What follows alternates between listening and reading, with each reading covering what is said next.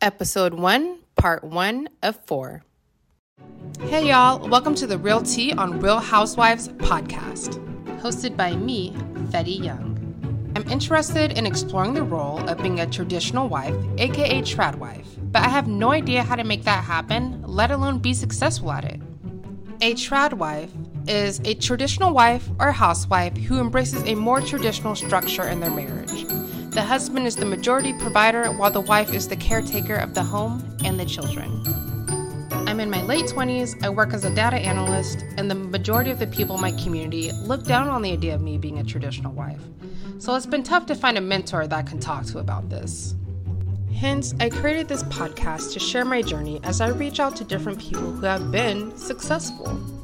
I feel there has to be others like me who are interested in exploring traditional marriage but simply lack the connections needed to learn what it truly takes to enter and sustain a successful traditional marriage. Wish me luck on this journey. Anything is possible, right?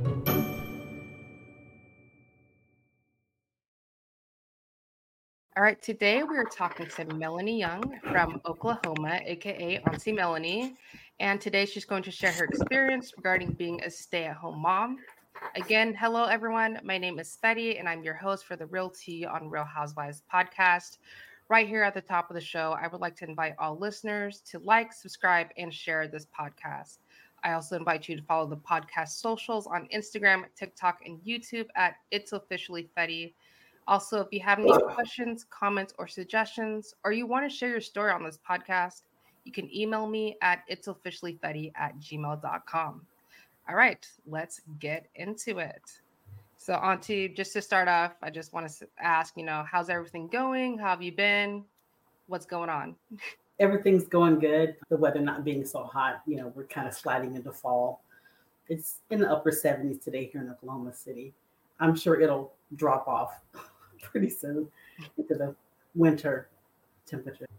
All right, awesome. So, to get myself and our listeners better acquainted with what you're all about, I'm going to start off with some general questions. So, I don't necessarily want to ask people their age, but I would like to ask you what generation would you say that you're a part of?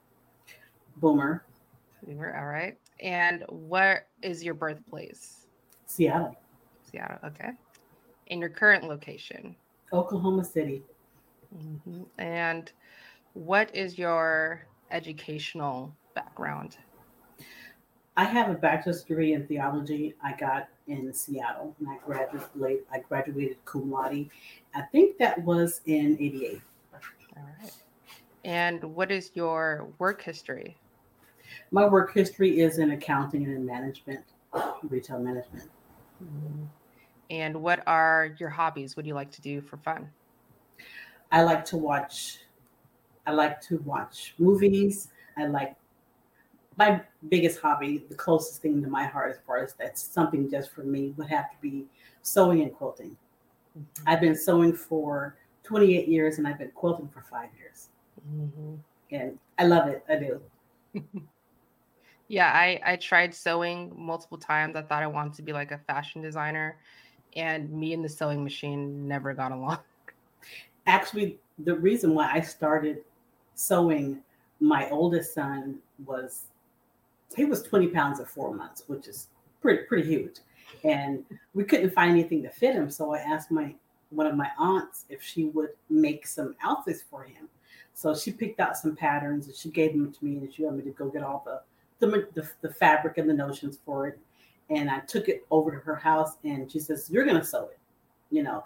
And she tricked me basically, but I loved it. I didn't know that I I did take a little bit of sewing when I was in the 10th grade up in Anchorage. You know, it was okay, but after I started sewing, I just you know, I never stopped. I, I loved it. And my husband bought me a an old Sears sewing machine that is, I think it was, I believe that sewing machine is 50 years old. He got it from the thrift store in West Seattle, and it came in a table with this big tower of attachments for like 20 bucks.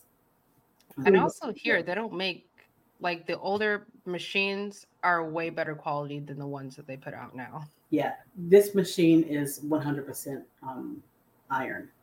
There are yeah, no plastic. So industrial style. Yeah, yeah, yes. Sears did a good job. It was made by a company over in Japan. I think it was called um, the company that, that made it back then was called Jaguar. Okay. Um, so it's a, I think it, it's like the, there's there's the second year that they were making sewing machines, but it's definitely it's, it's definitely a keeper. You know, I clean it, I oil it, take take good care of it. It's that ugly puke green color. but, so your additional child in the family. yeah, and I've got a couple of surgeries, but yeah, quilting. You know, like I said, five years ago, just I love it. It's it's I just like I you know I like being creative. I think I think the the biggest part of me is creative. Mm-hmm. All right. Okay. All right. So, how long have you been married? 34 years. Wow. All right. Congratulations. and how many children do you have? We have five children. Five. And how old were you when you started having children? I had my first child when I was 28, and I couldn't imagine having had a child younger than that. For all the women that have children younger than that, wow, you know. Um, but for me, it's like, wow, I, I couldn't have imagined Melanie having a kid any younger than that, you know. Um, but I was 28 when we had our first child. Wow, that's awesome. Yeah, that's really cool. Yeah, I can't imagine my younger self raising children either. yeah, yeah. Because I feel like I kind of am coming more into myself maybe within like the cap last couple years.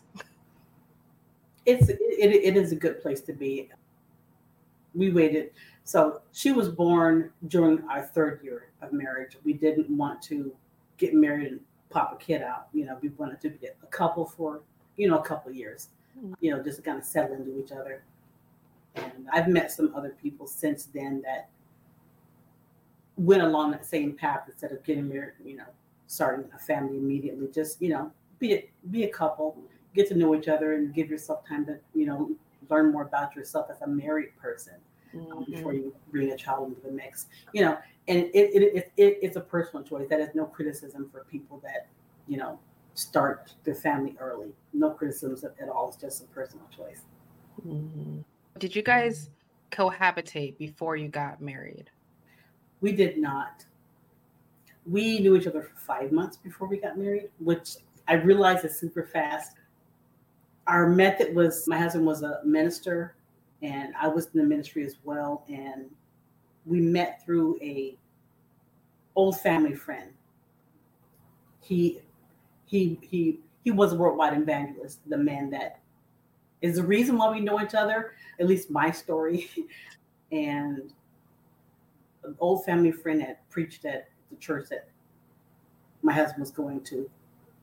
And my husband wanted to take him out for coffee afterwards. And my mother was there because this preacher was an old family friend that she when she was a, a teenager. And I was at home. I went to my church and went home and got on my, my bed clothes and I was relaxing.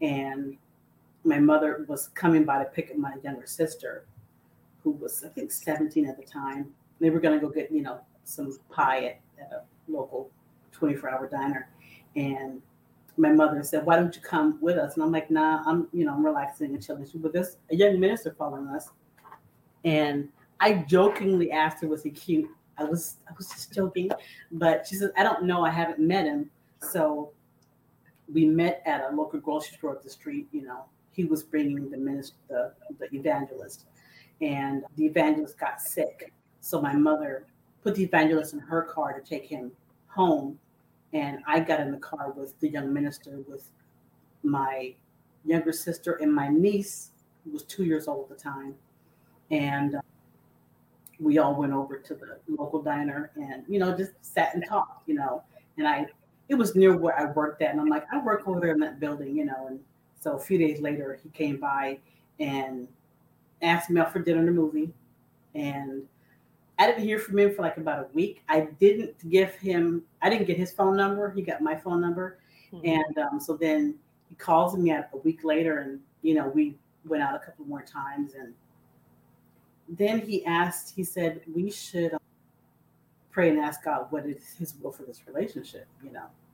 And I didn't think it was a big deal because I'm like, I wasn't looking for anything. And I thought your Uncle Leaf was weird. And I, I still think he's weird. in, in, a, in, in an adorable way at this point, you know, three, four years and five kids later. And so we went on a week consecration. We were both, you know, fasting and we didn't have any any contact with each other and you know entertainment just just complete you know consecration just went to work and go home like that and i i heard the lord say holy matrimony and i'm like no i need to pray again. That that, that can't be right. And so from there i just really just submitted to what i felt was the lord's will. And uh, probably a few months after that he told me that after our first date that week that he didn't that I didn't hear from him, he was in prayer for what the what God's will was for this relationship. So, you know, five months after we met, you know, we got married and yeah, there of course you would expect there were a lot of naysayers and you know you know we'll still we're, still, we're still here we're, we're still together yeah um, 34 years later yes, you know, um, driving each other crazy in in the best kind of ways. But we have a happy home. Mm-hmm. Have a happy home, and that's all glory to God. Amen to that. yeah. What was your guys' wedding like? Like, how long did you plan it, and how what was it like? We we planned a wedding, and I found that it just got really stressful, and so we end up eloping so we went, like I say, down to the courthouse and and eloped in there, you know, let people know after the fact. And then 10 years later to the day, we um, renewed our vows at um, the church in, um, in Portland, Oregon. And my family drove down from Seattle. I was surprised to see them all, but everybody drove down from Seattle for um, our vow renewal and his family that lived there. Um, you know, the whole family was there. And it was really special it, it was really special to walk upstairs and see the church filled with our family because I didn't know who all was going to show up, you know. Mm. But we we went down to the courthouse and you know locked it in. nice. Okay. Yeah. I the idea of me planning a wedding is also really stressful. I t- honestly in my head, I'm like, go to Vegas, find something cute, and then whoever wants to come can come. yeah, and then maybe have a you know a reception for people yeah. party afterward. It, it was very stressful. It's like it was for me. It was like everybody who maybe wasn't a close friend and was like, I hear you getting married, I want to be in your wedding. It just got bigger and bigger and bigger. And there was a particular family member that was very much against it and made it really, really, really stressful. Mm-hmm. And it's like, I can't do this, you know. So oh.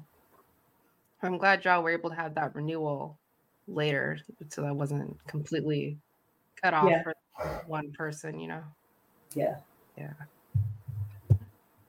Yeah. So you covered, you know, how'd you meet your partner? How long did you date? Did you have any negotiables or non-negotiable negotiables? That's that's a good question. I have I have a family member and beautiful, beautiful woman, and she has a long list of what she wants to find in a man, and she has been single for many years, and not necessarily by choice. And I've been like I've advised her maybe you shouldn't have so many boxes to tick for a person. You know, maybe get it down to just a couple of things that are really really crucial and leave the rest up for exploration. But I was looking for someone who loved the Lord. I was looking for um, someone who could make me laugh. It might seem trivial, but that was something that was important to me, someone that was fun to be with. And I was looking for someone that had, that was a, a very strong man. The reason being, my mother is a has a very dominant personality and if she was able to walk over, you know, my choice in a man, no, we're done, you know. Mm.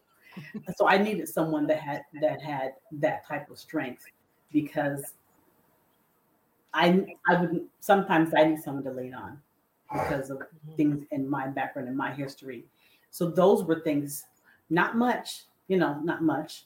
So those were the things that were non-negotiable. I wanted someone that could make me laugh. I wanted a strong man, and I wanted someone that, that loved the Lord.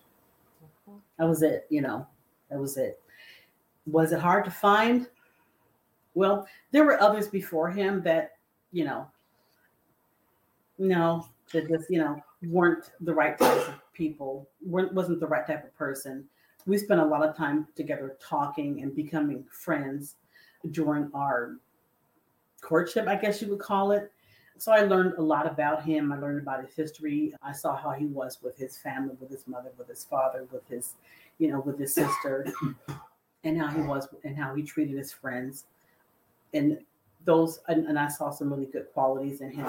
So I I also wanted someone that I could that I, I felt like had a particular type of relationship with the Lord that he is I've always told him that he's a better human than I am. He's a really, really, really good person. And those were things that I learned about him in those in those five months. And I feel like I feel like the Lord picked him for me. And I didn't know how well we were gonna fit together, but over time, you know, we've obviously fit together, you know, quite well. Um, so there were definitely some non non-negotiables, you know, character, you know, because you know everybody out there, you know, in the church is not living the life that they're supposed to, mm-hmm. and I'm watching. You know, I was watching. I was because I was watching how he was with his friends to learn about those qualities that that were really would really be important, you know, in the in the long term. Plus, there were things that we discussed as far as you know the roles that we might would want to play in our married life and that type thing. Mm-hmm. Okay. And I mean, you maybe kind of said it a little bit, but just putting it out there. How how like when was there a moment when you were like knew like he was the one? Like how did you know? okay, so to just really just fasted, be, you know, to really just be very, very trans- transparent. Even after the consecration, there was a part of me that was just like, you know, looking sideways at the whole situation because it's like, but you know, it's like when you meet somebody and you kind of like, mm, are they really, you know, boyfriend material? I wouldn't have classified him like that when I met him. I thought he was just going to be, you know, a really, really good friend, you know, someone fun to hang out with. So even after hearing from the Lord in that week of consecration, it still took some time for me to really settle into it and for those feelings to really be, be there from my perspective because I wasn't gonna like so yeah let's just get married because God said you're my husband I I didn't I didn't feel like that was the way I wanted to go about bringing that to fruition so it was it was over a little bit of time after that that I really began to see him differently and really began to fall in love with him. And I would say looking at the things that I've seen in other relationships and other men, even other past relationships of mine, that there were qualities that he had that I just thought were just absolutely golden, just so very, very valuable and like my, I would be a fool to pass this one up for all you know for the others that I did like pass up. I just found him to have some very valuable qualities, and it was one thing that that I found to be very special is that, and I, I would imagine that some women probably can, some men and women can relate to this being in a relationship, someone that lets you be authentically you 100%, doesn't try to change you know, tuck your shirt in or, you know, those those little things. He let me be who I was 100%. And that felt so, so good to just just be myself, you know, mm-hmm. 24 7, not having to change anything about who I was. that was probably the thing that really just kind of really sent me over. All right. So, next question How and where do you suggest other women meet potential partners? Well, I've been off the market for 34 years, but I would think, I would think just about any place except maybe, you know, those dark, dingy places that people go to, you know. I mean, I wouldn't recommend, you know, I mean, I, I don't want to name some places that I wouldn't recommend because I'm not trying to offend anybody that, you know, found their mate at one of those places. But I think any place that you think you're going to find good, the kind of people that you want to hang out with, the place that you think you're going to find someone that has the qualities that you're looking for, you know, you could be just like on your last, like you could just be really down and out and meet somebody. But if they have the same mind that you do as far as you want to come up and you want to you know change things in your life you know whether it's the grocery store whether it's a, you know uh, alcoholics anonymous whether it's you know the gym any place you find some you can find people that have um, a mind that's like yours as far as where you want to go with your life um, because you never know where he or she is or whatever pronoun you might use for your partner you never know where your partner's at so I think you can meet somebody just about anywhere. I wouldn't have any place that I would say, well, no, you don't want to get somebody at that place because you just never know when you're going to find that, the right person. I think you have to be open minded. Mm-hmm. Uh, I know it's not on my questionnaire list, but it kind of popped into my head. What are your thoughts on online dating?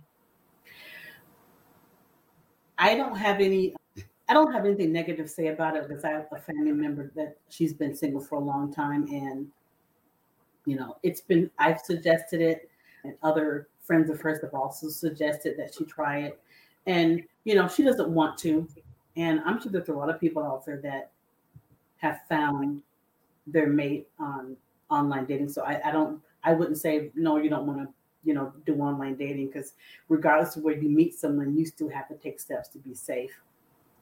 So it, it, it doesn't matter. Mm-hmm. Okay. All right. That concludes part one. All right, y'all. I hope you enjoyed this episode of the Real Tea on Real Housewives podcast. Thank you for allowing me, Fetty, to be your host today. I am really interested in connecting and growing this community. So go ahead and follow the podcast socials at It's Officially Fetty on Instagram, TikTok, and YouTube. Remember to like, subscribe, and share. See y'all next week.